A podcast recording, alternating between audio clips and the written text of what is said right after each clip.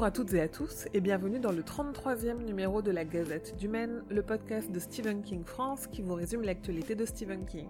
Je suis Émilie et je suis très heureuse de vous emmener avec moi en balade dans le Maine pour vous conter les nouvelles informations depuis le 24 février.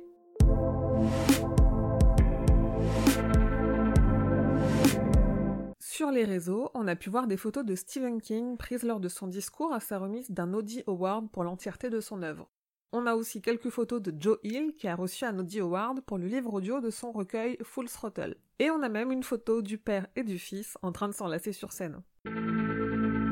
Simon Schuster, l'éditeur américain de Stephen King, est à vendre. Viacom CBS, la maison mère, a décidé de se concentrer sur le streaming et le contenu sportif. Alors forcément, une boîte qui fait des bouquins, ça leur sert pas à grand chose. C'est un coup dur pour l'édition, mais la maison devrait être rapidement rachetée, puisque c'est un des cinq plus gros éditeurs américains.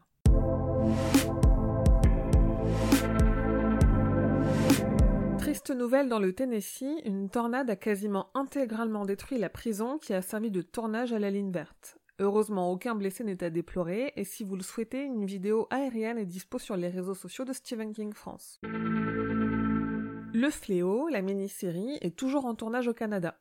Jusqu'ici, on n'avait eu que des photos des lieux dévastés par le terrible virus, et on a désormais des images des comédiens dans leur rôle, notamment Glenn, Stu, Larry et Kojak qui quittent Boulder. Et pour la première fois, un acteur a parlé du tournage du Fléau. Dans ce contexte particulier de pandémie du coronavirus, James Marsden, qui joue Stu Redman, s'est exprimé sur ce que ça fait de tourner une telle adaptation dans un tel contexte. Chapelwaite, la série qui adapte la nouvelle Celui qui garde le verre, le préquel de Salem, a un nouveau nom à son casting. C'est Emily Hampshire qui tiendra le premier rôle féminin face à Adrienne Brody dans le rôle de l'écrivaine gothique Rebecca Morgan. La série Creepshow est toujours inédite en France, mais plus pour longtemps.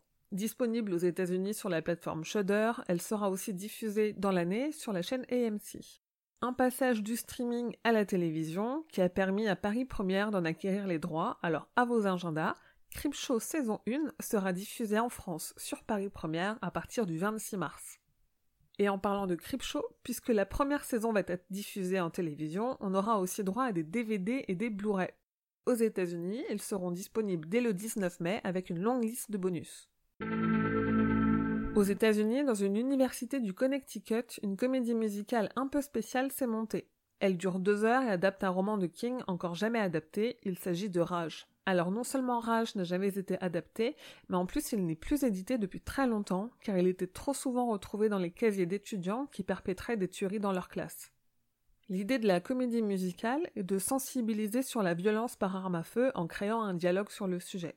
Ils se servent donc de rage, sachant que King a donné son accord pour cette adaptation particulière, et ils se servent aussi de son essai Guns sur la régulation des armes à feu aux États-Unis. Un beau projet qui est porté par une femme qui a perdu son enfant dans la tuerie de Sandy Hook et qui ne veut plus voir l'histoire se répéter.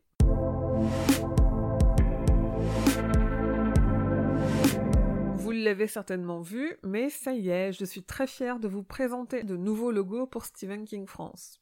L'idée était vraiment de bien identifier le site et les réseaux sociaux, mais surtout d'avoir des designs cool et dont je serai propriétaire pour pouvoir proposer aux personnes qui donnent à mon Tipeee des goodies très cool à l'effigie de leur auteur préféré.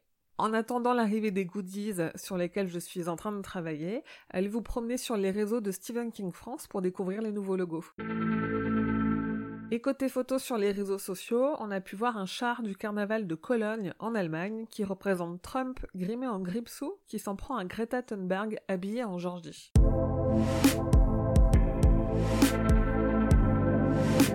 Le 11 mars est édité en Blu-ray et DVD en France la suite de Shining, le film Doctor Sleep adapté du roman du même nom. Et dans le cadre du festival du film subversif de Metz, les films Stand By Me et Christine seront projetés au club de Metz le 27 mars dans une soirée spéciale Stephen King 80s. Et enfin, si vous écoutez ce podcast à temps, n'oubliez pas que le 14 mars, je serai au Charlie, sa bière à deux balles, c'est un bar à Paris, avec les copains du roi Steven et avec d'autres copains du label Podcut, puisque Podcut réorganise des enregistrements en public. C'est donc ce samedi 14 mars à Paris. C'est gratuit, venez nous voir et rendez-vous sur le site de Podcut sur podcut.studio pour toutes les infos.